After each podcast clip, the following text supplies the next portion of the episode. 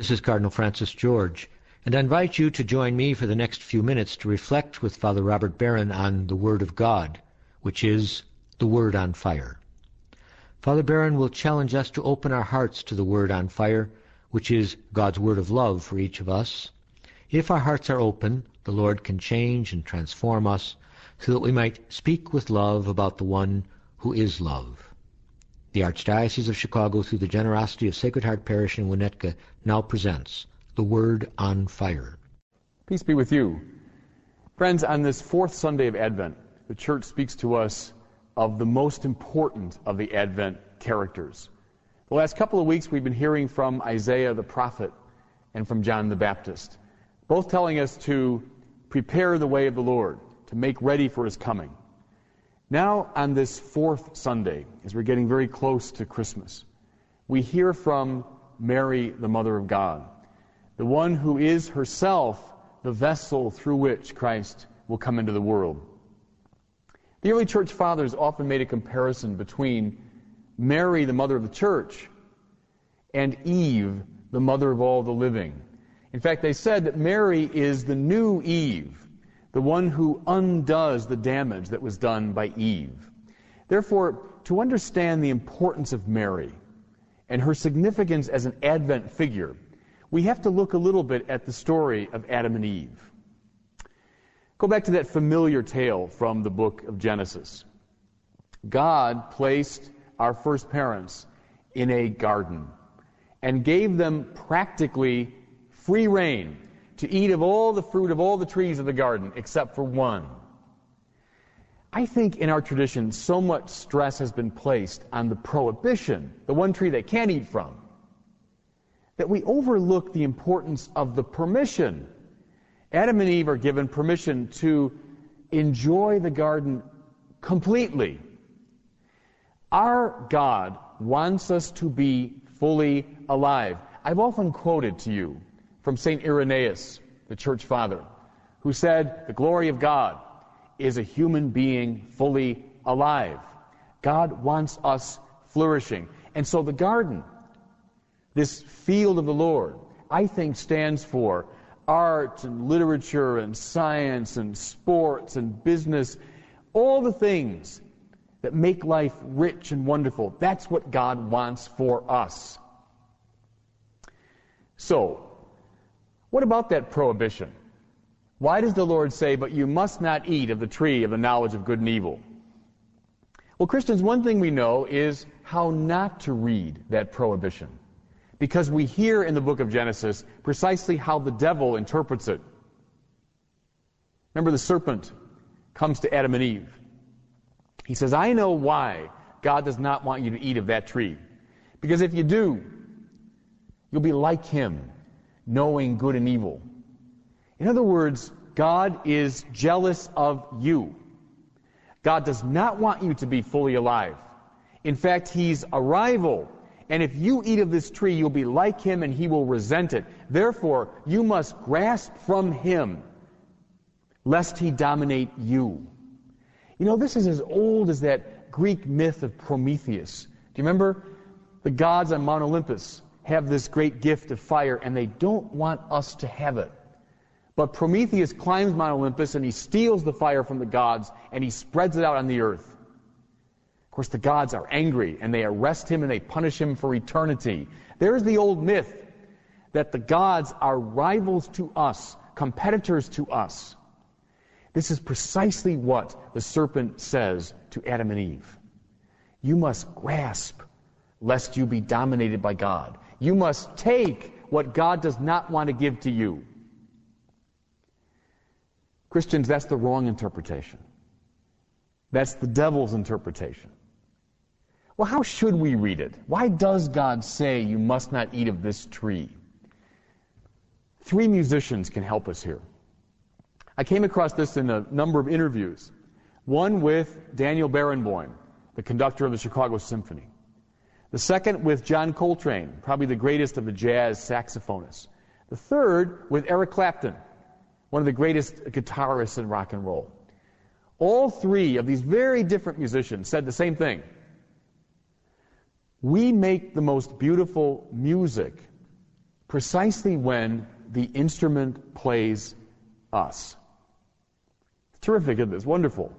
All three of those people, Barenboim, Coltrane, Clapton, all three of them are great masters of their respective instruments. They have studied, they have practiced, they've done all they can do to master the instrument. But at the end of all their striving, they allow themselves to be carried. They allow themselves to be drawn beyond what they can accomplish, what they can achieve. And at that moment, their music is the most glorious and the most beautiful. You know, two people playing tennis, they're in control of their game, they've practiced, they know what to do. But they'll say this the game really takes off when tennis plays us. They're taken somewhere where they are not able to go on their own steam. How about two people who, in the wonderfully descriptive phrase, fall in love? Two people meet and they assess one another. They size each other up as best as they can, using all of their skills and powers. But we all know at the end of the day, if they're really meant for each other, they fall in love. In other words, something takes them beyond where they can go on their own. Friends, the best things in life come to us when, at the end of our striving, we are ready to receive a gift. Can I say that again? The best things in life come to us when, at the end of what we can accomplish, we are ready to accept a gift. Why does God say, You must not eat of that tree? Not because He's keeping something from them that's the old false myth. But rather, he wants them to be fully alive. That will happen only when they accept a gift. What's the original sin? The original sin is grasping what was meant to be received. That's the original sin. And from that has come all of the suffering of the human race that we grasp at the gifts that God wants to give us. Now, with that background, let's look at this story from the Gospel of Luke. The story of the Annunciation. Mary hearing the voice of the angel. Listen. The angel Gabriel was sent from God to a town of Galilee named Nazareth, to a virgin betrothed to a man named Joseph of the house of David. The virgin's name was Mary. Upon arriving, the angel said to her, Rejoice, O full of grace, the Lord is with you. Blessed are you among women. Notice something first about this scene. The way the angel addresses her. And of course, it's in our prayer, the Hail Mary.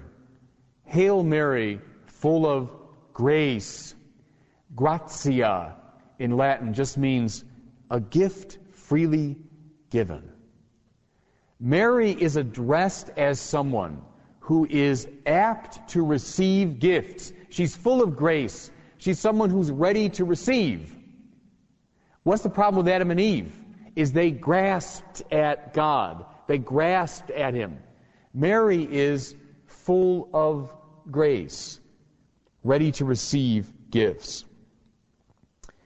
The angel tells her, You are to be the mother of the Son of God. Notice Mary's question then. Well, how is this possible?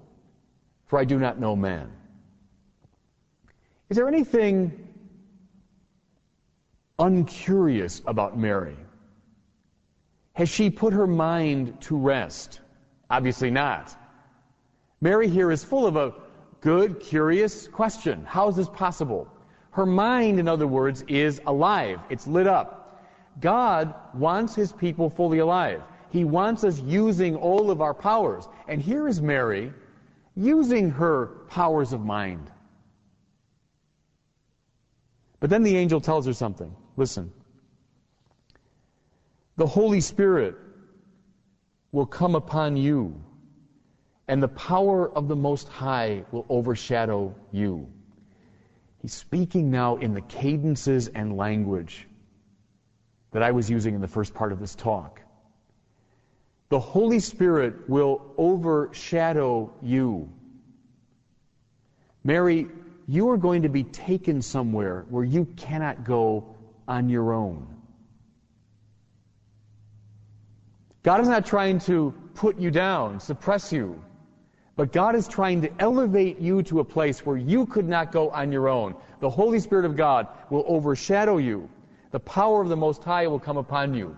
Here is the language of grace. Here is the language that all of us baptized are meant to hear.